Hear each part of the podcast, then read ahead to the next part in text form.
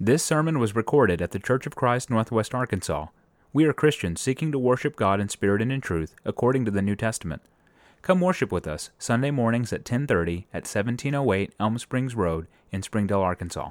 And I'll give a, a, a short recap of what we've covered thus far. But you know, Brother Ben came in a couple of weeks or so ago and did a study with us on the promise made to Abraham. It was a wonderful study, very informative, and very much needed. And uh, this lesson that I'm doing kind of complements what he did, and we'll bring that to a fruition a little bit. I hope I'm not treading on ground he intends to cover, but hopefully not, and uh, that we can cover a little bit different ground on things here regarding Abraham and, and this great promise to him. The question, you see, is who are the chosen people of God? Who are they? Because we have people today who have the conception that the chosen people of God live in the Middle East. They are the nation over there of Israel. Now, I'm not anti Semitic. They are a wonderful ally to America. They have been for years. They are a democracy in the Middle East, and uh, so therefore important and special to America and to a lot of people. So there's no prejudice here, but I'm simply going to make the statement that they are not, by virtue of their relationship to Abraham, the chosen people of God. No one is today according to their physical lineage. God is not interested in our pedigree. He's not interested in our family tree, our genealogy. He's interested in our relationship to Jesus Christ. And that's what makes us one of God's people today. Now, when we do a survey of things that we covered last time, I laid some foundational things with you. If you'll notice on the chart, we talked about the call of Abraham, how God separated him off from humanity and made him special promises that he would make of him a great nation. He promised him that he would have a seed that would bless all the nations of the earth. And that seed, of course, is Christ. That's what we want to talk about today. But God built Abraham into a great nation. Remember, Abraham begat Isaac and Isaac Jacob. Now, God changed Jacob's name to Israel. That's where the term Israel comes from. Jacob's name was changed to Israel. Jacob means supplanter supplanter. That was his, the meaning of his name, and God changed that to Israel. He's a prince. And Jacob fathered 12 sons. I listed these from Reuben down to Benjamin. There's the 12 sons or the 12 tribes of Israel. And every one of them, of course, took wives, some of them multiple wives, and they raised great numbers of children. And through that lineage there from Abraham, he built them through those 12 sons of Jacob into the nation that we call Israel. Remember, they wound up ultimately in bondage in Egypt, and Moses led them out and brought them to Mount Sinai. And we talked about Mount Sinai. There, God made a special covenant with them. And He told them if they would keep His covenant and obey Him, they would be a chosen people to Him above all others on earth. And He he, uh, he gave Israel special affection, special laws, laws that he never gave us Gentiles. He gave them, for example, a priesthood out of the tribe of Levi through the family of Aaron. He gave them a high priest, and he gave them an entire priesthood based upon relationship to Aaron. Aaron's sons were the priests. Always that family line in Israel was the priestly line. It always went back through Aaron out of the tribe of Levi.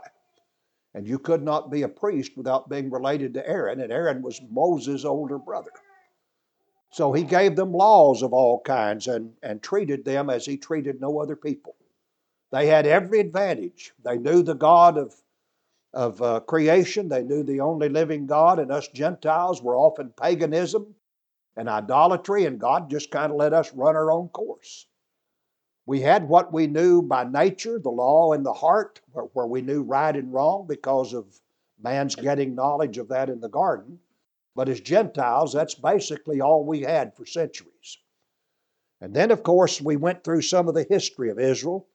I showed you here the, the lineage from Abraham over to Jesus. We'll talk about that in a minute. We did the, uh, the 10 tribes and the two tribes splitting and talked about that division that occurred and their captivities and how they came out of those captivities.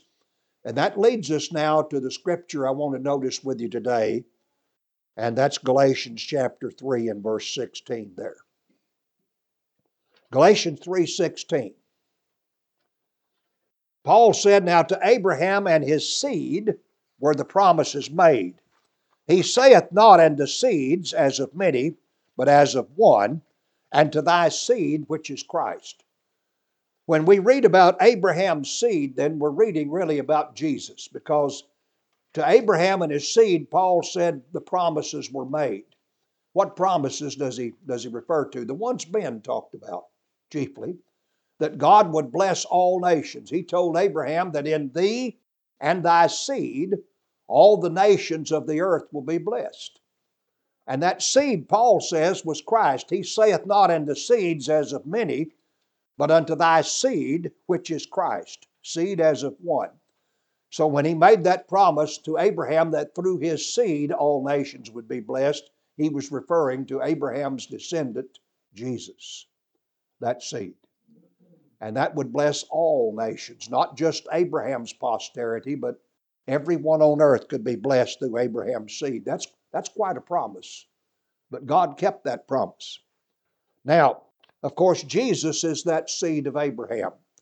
There in uh, Matthew chapter 1 and, and, and verse 1, when you read the book of Matthew, the first thing you read is this that it's the book of the generation of Jesus Christ, the son of David, the son of Abraham. And so the first thing Matthew sets out to do is show the lineage of Christ. Now, sometimes we read these uh, genealogies so and so begat so and so, who begat so and so, who begat so and so, and and uh, we think, man, that's dry reading, that's boring reading.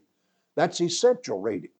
Remember, it's Scripture, and all Scripture is given by inspiration of God, and it's profitable for doctrine, reproof, correction, and instruction in righteousness. Even the genealogies then are scripture. They're very valuable to us. And we need to be thankful that the Lord's genealogies in scripture that we can actually have confidence that he is of the seed of Abraham. And uh, so we can have assurance then in this promise that he's the one being spoken of.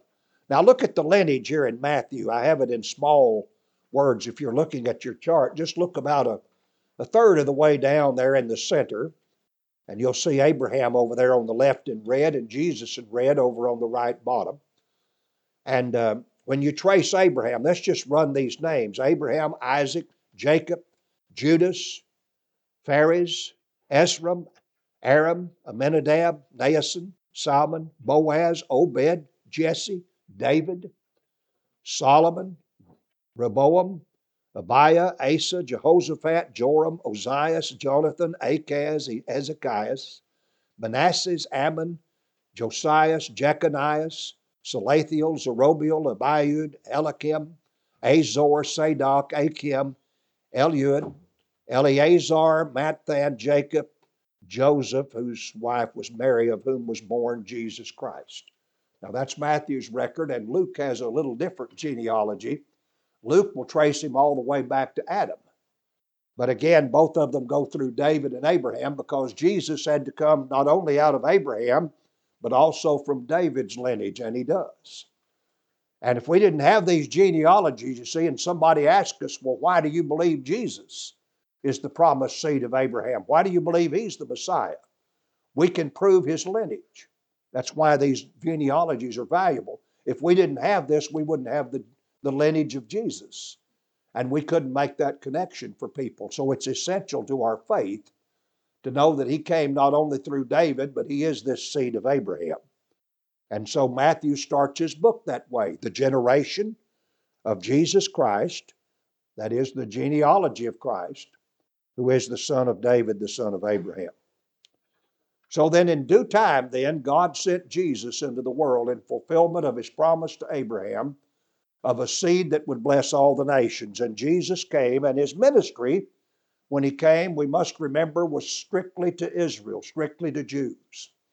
Look at Matthew 10, verse 5 through 7. Even when the Lord sent the 12 out to do their preaching, he would not let them go to us Gentiles or to Samaritans. The Bible says these 12 Jesus sent forth and commanded them, saying, Go not into the way of the Gentiles, and into any city of the Samaritans enter ye not but go rather to the lost sheep of the house of Israel. And as you go, preach, saying, The kingdom of heaven is at hand.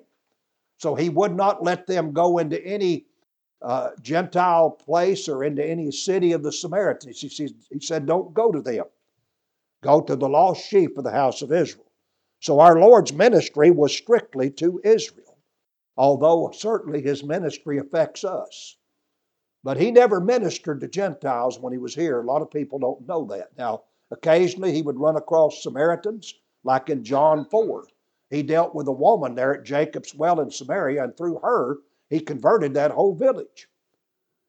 There would be occasion where Jesus uh, uh, did some things like for the Syrophoenician woman when he did some healing for her and other people like this, but that was a rarity because he really never ministered much to Gentiles at all or to Samaritans. Jesus came, and when he did, as Abraham's seed, he came in order to sacrifice himself to pay the debt for the sins because all of Israel had, had forsaken God's law and violated it, were guilty of sin. So had us Gentiles. We had violated the law in the heart. And all of us, whole humanity, stood guilty before God when Jesus came. So the Lord came because we need a sacrifice. We need something to pay the debt for our sins because we can't afford to pay it. If we pay for our sins, we've got to go to the lake of fire and pay for those sins for eternity. None of us can afford to do that. God didn't want us doing that, and that's the reason for the plan that He put in place and the promise made to Abraham back in Genesis 15 and again in Genesis 22 that Jesus would come and be that sacrifice. You know, we needed someone to bear the sins that we've committed, that they could be taken off of, off of us and placed on someone else. Remember the sacrificial system under the law. That's what it was all about. On the Day of Atonement, the high priest would bring forth a goat and he would, he would lay hands on this goat, symbolically transferring the sins of Israel over on this goat. And then they'd take this goat, it was called the scapegoat. And they led that goat out into the wilderness where no one could find it, and they turned it loose, symbolizing the removing of our sins out of God's presence, symbolizing the carrying away of sins and taking them away forever where they'll never be remembered. That was that scapegoat. That's what we needed. We, need, we needed someone to lay our sins over on. There was another goat that they took and killed, and the blood and such things were offered there for the sins of the people. Two goats that day, one a scapegoat and one a sin offering. And so the sin was laid over on each one, and this was, this was symbolic of what Jesus would do. He would come and bear our sins. We can't afford to bear them. So when the Lord came, He took responsibility for all that we've done wrong. He took the guilt of it, it was laid over on Him. The Bible talks about that now in 1 Peter 2. Look at verse 21 to 24 there on the inside. For even hereunto were you called, because Christ also suffered for us, leaving us an example that you should follow in his steps, who did no sin, neither was guile found in his mouth who, when he was reviled, reviled not again. When he suffered, he threatened not, but committed himself to him that judgeth righteously, who his own self bare our sins in his own body on the tree, that we, being dead to sin, should live unto righteousness, by whose stripes ye were healed. One of the first things we're told here in this passage is that Jesus was without sin. He knew no sin. He was without guile in his mouth. The Bible says that when he was reviled, he reviled not, aground, uh, not again. Think of the mob there at the foot of his cross. The Lord wouldn't even revile them back. When they were taunting him and laughing at him because he was suffering and dying, Jesus never said to them, I'm going to get you fellas one day. One of these days you've had it. He never reviled them. He never threatened them. When he suffered, the Bible says he threatened not. He committed himself to him that judgeth righteously. He left the matter to God. And then he shed his blood to make the forgiveness of these revilers possible, where his Father could forgive them. Otherwise, they would be judged by his Father. Jesus didn't judge them that day. He never reviled and condemned them, he never threatened them. He just loved them and shed his life's blood. But in order to shed that blood for sin, we know the Lord had to be innocent. That goat that sins were laid on there in the Old Testament, all those little lambs that were brought and offered in sacrifice to God, or turtle doves, or whatever they were, What had they done wrong? Nothing. They were innocent. What had the lamb done wrong that was offered and killed? Its throat cut and the blood offered to God. The lamb did nothing. What about the animal that was cut up and the parts of it burned and sacrificed to God? What did it do? Nothing. That was to teach man that someone innocent's got to pay for your sin, for your guilt. And Jesus became that lamb, but he had to be sinless. And so the Bible talks about his sinlessness. When we had to have a sacrifice for sins, then it had to be someone who had no sin. If Jesus had ever sinned, he would have had to have died for his own sin. He couldn't have died for ours. And that's why the devil works so hard on Christ. If he can get him to sin one time, he ruins God's plan of salvation. But he never could get Christ to sin. And so Jesus then was able at Calvary to bear our sins in his own body on the tree. So all of these things we've done that day, if we can picture that, was laid over on one person. All of the adultery, the drunkenness, the cursing, the lying, the murders, the theft, anything that you can think of that day is laid over on Jesus as if he had done all that, when actually he had never done anything wrong. And there at Calvary, he poured out his life blood then to pay the penalty, which is death, for the sin that we've committed. This enabled God, you see, to take Abraham's seed and now use him to bless all nations in the forgiveness of their sins, to make them his people. And so Jesus then shed his blood that day and died, and we know that they buried him. Three days later, he rose from the dead. You know, when I preach funerals, a lot of times I talk about that at the cemetery, how, how marvelous it is how God has uh, provided everything that we need. Because, brothers and sisters, it wasn't enough for, for Jesus to shed his blood to give us forgiveness. We're going to die. What then?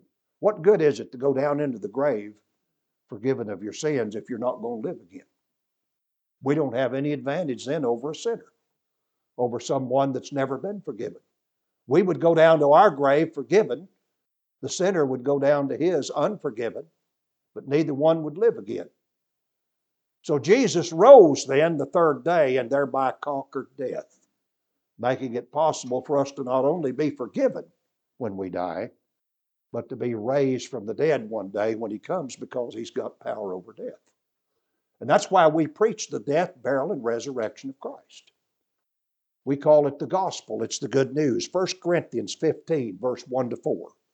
Paul said, Moreover, brethren, I declare unto you the gospel which I preached unto you, which also ye have received and wherein you stand, by which also you're saved, if you keep in memory what I preached unto you, unless you believed in vain.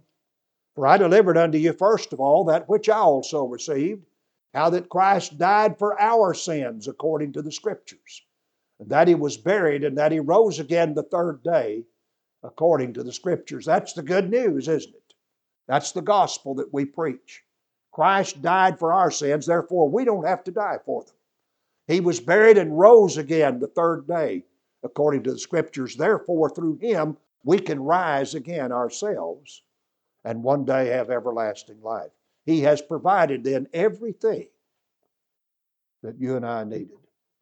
And not only that, but now he sits at God's right hand as our King and Lord. He is our mediator between us and God. He is our interceder who goes to God and makes intercession for us as our high priest. He is everything that we need. He is the hope of our uh, everlasting life because we expect Him to return to this earth again and believe that confidently. And when He comes, He will raise all of our loved ones. He will raise us if we're dead. And He will judge us and declare us righteous because of our faith in Him and our life lived for Him and then take us to an everlasting home. We are pinning everything in this life that we have on one person, and that's on Abraham's seed, Jesus. And that's what God intended. And that's what the, the world needs to understand. That's the message they need to hear. All is not lost. Your sin can be forgiven and you can live again forever. That's our good news. That's our message. That's the gospel. And that's the message we preach. Now, the Lord wanted this preached everywhere. Mark, Mark 16, verse 15 and 16. One of the last things Jesus did when he was here on earth before his ascension was give the Great Commission to the apostles. And Mark's version says in verse 15 of chapter 16, He said unto them, Go ye into all the world and preach the gospel to every creature. Preach my death, burial, and resurrection. Remember, that's the gospel. What is it? Christ died for our sins, was buried, and rose the third day according to the Scriptures. Jesus said, Go preach the gospel to every creature. He that believeth and is baptized shall be saved, but he that believeth not shall be damned. So then, the one that will believe in his death, burial, and resurrection and believe this gospel and obey Christ in baptism, Jesus said, I'll save them. You go preach that to every creature. And I wonder if the apostles knew that that would involve Gentiles. Because while Jesus was here on earth, he he had told them, Go not into the way of the Gentiles, and any city of the Samaritans enter you not. Now he tells them in the commission before he leaves, You go preach this gospel to every creature. I'm wondering really if they understood that at that time. He told them in Matthew's record to go teach all nations, but he'd never allowed them to do that before.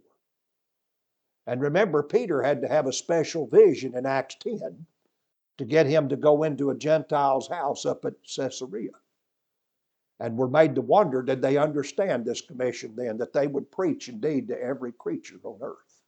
Jew or Gentile makes no difference, because that was the promise to Abraham. In thee and thy seed, all the nations of the earth will be blessed. And now they're to carry this gospel to every nation.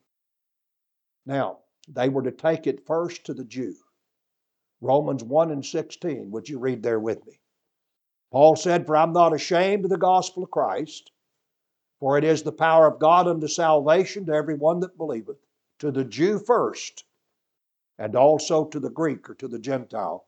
The Jew, because they had they were of Abraham's lineage, because they had been God's people at one time and treated specially and had his word, when the gospel was preached under the Great Commission, it was preached first to the Jews here in Acts chapter 2. And we know that 3,000 Jews that day gladly received the gospel. And they were baptized. They were called out of the world and out of sin and added to the church that day. And then over in Acts 10, he got to us Gentiles. And finally, the gospel was offered to Gentile as well as Jew. Cornelius and his household were privileged then to obey the Lord in baptism, to be saved, and to be added to the church along with the Jews because it was always God's plan to take Jew and Gentile and reconcile them unto God in one body that we call the church. To take all the nations of the earth and bless them through this seed of Abraham by giving them salvation and making them his people. And that started on Pentecost. That work is still going on. It's work that we are involved in continually and will be as long as we're here. As long as the earth stands, the church will be carrying this message. In Acts 13 is an interesting scripture because Paul and Barnabas are preaching the gospel now. It's, it's Paul's first missionary journey, and they're in the city of Antioch in Pisidia, not Antioch in Syria, but Antioch in Pisidia. And in verse 44, the Bible says that the next Sabbath day came almost the whole city together to hear the Word of God. But when the Jews saw the multitudes, they were filled with envy, and spake against those things which were spoken by Paul, contradicting and blaspheming. Then Paul and Barnabas waxed bold and said, It was necessary that the word of God should first have been spoken to you. But seeing you put it from you and judge yourselves unworthy of everlasting life, lo, we turn to the Gentiles. The gospel was always offered to Abraham's physical lineage, to the Jew first, because they had been God's special people at one time. And then it was offered to us Gentiles. And we see that here in Antioch. Since the Jew, for the most part, rejected it, they turned their attention to us Gentiles. And the church, for the most part, is made up of Gentiles. But it's made up of all Jews, all of Abraham's lineage, that will believe in Jesus, and it's made up of any Gentiles that will believe in Jesus.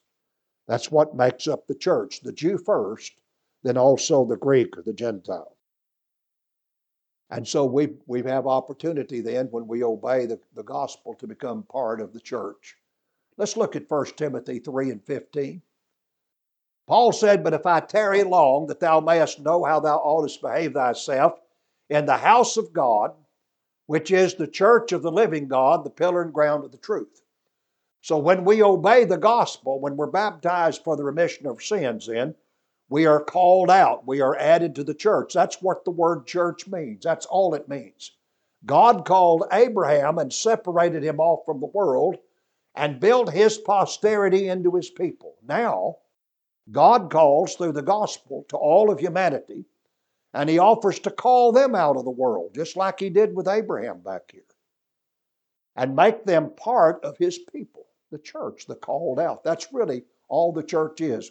When we say church of Christ, it's the called out of Christ. That's all we are. Called out of the world, called out of sin.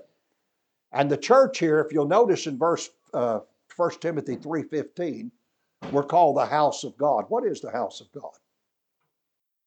What's the house of David? It's his family. It's his children. See? It's really David's family. You and I are not in David's house. We're not in his family. All of his children are in his house. Same way with Ben and Lana. That's their house. And the children are in that house. We're not part of their house. They're friends and brethren, but we're not part of their house.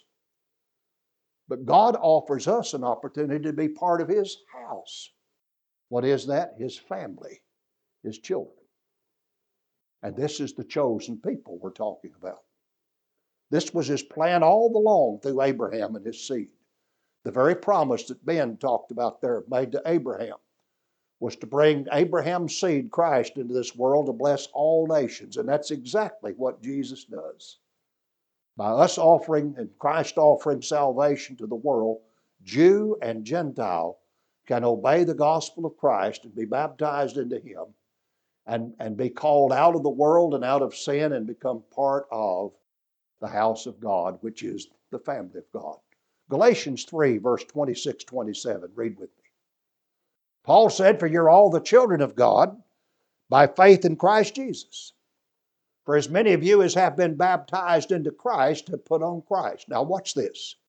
There is neither Jew nor Greek, there is neither bond nor free, there is neither male nor female, for ye are all one in Christ Jesus, and if you be Christ, then are you Abraham's seed and heirs according to the promise. If you belong to Jesus, you belong to Abraham. If you belong to Christ, you're Abraham's seed, spiritually. You don't have to descend from Abraham fleshly. You don't have to be part of his lineage, part of his genealogy, part of his family line. But you have to be connected to his seed, who was part of his family line, and that's Christ. And that spiritual connection to Jesus makes us part of Abraham's seed by faith we are the children of God. We become children. And he said, if you be Christ, you're Abraham's seed and heirs according to the promise. So the true seed of Abraham then belonged to who? Jesus. And so if I'm over in the Middle East or if I'm anywhere else on earth and I trace my lineage to Abraham, that means nothing to God. That doesn't make me part of God's house. That doesn't make me part of Abraham's seed. I might be a physical uh, part of Abraham's lineage, but I'm not the seed of Abraham that God recognizes. Let's understand that. Now, in Romans 2, verse 28 and 29, back under the, actually before the law of Moses was ever given, when God called Abraham off out of all other peoples, he gave him a covenant, and he made that covenant in his flesh. It was called circumcision. He required Abraham to be circumcised. He required all of his servants, everyone in his house. All of the males that would be born in his house were circumcised at eight days of age. Because if not, you were cut out of the covenant, cut out of the promise. You had to have circumcision, a physical circumcision. Uh, or you could not be part of God's people. You and I have to have circumcision today, but it's spiritual in nature. Notice what Paul said about it in Romans 2. For he is not a Jew which is one inward, which is one outwardly, rather. He is not a Jew which is one outwardly. Neither is that circumcision which is outward in the flesh.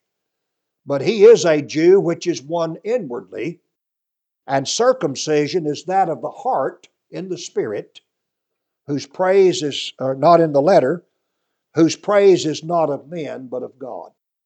In order to be a Jew that's acceptable to God today, you have to be one inwardly, spiritually speaking. That's our connection to, to Christ, Abraham's seed.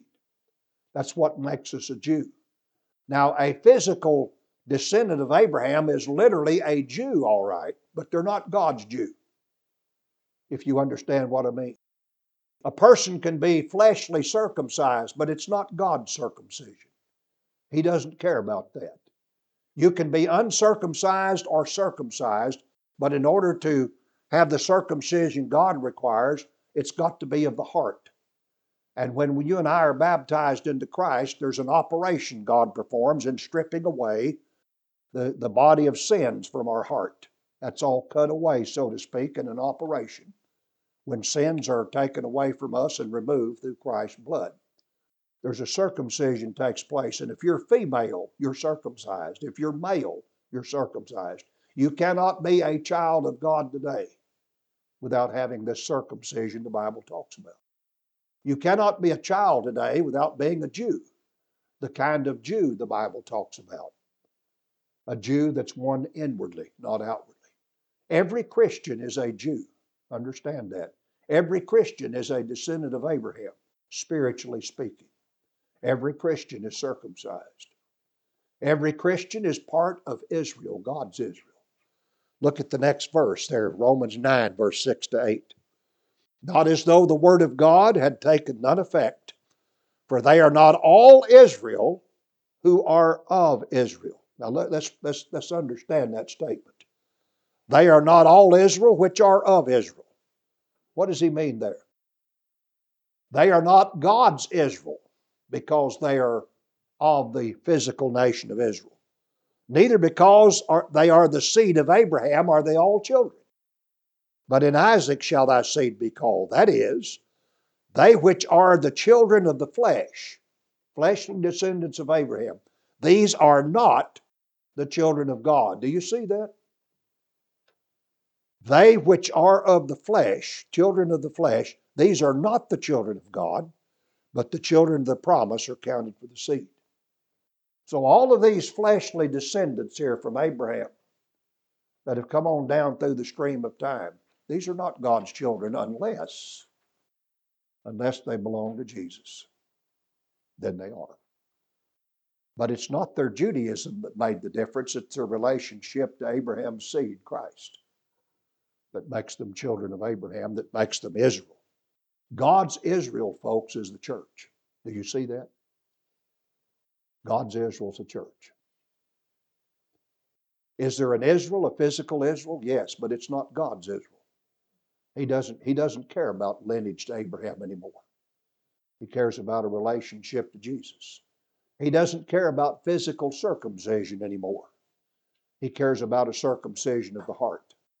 He doesn't care about a physical Jew anymore in the sense of favoring the Jews over Gentiles.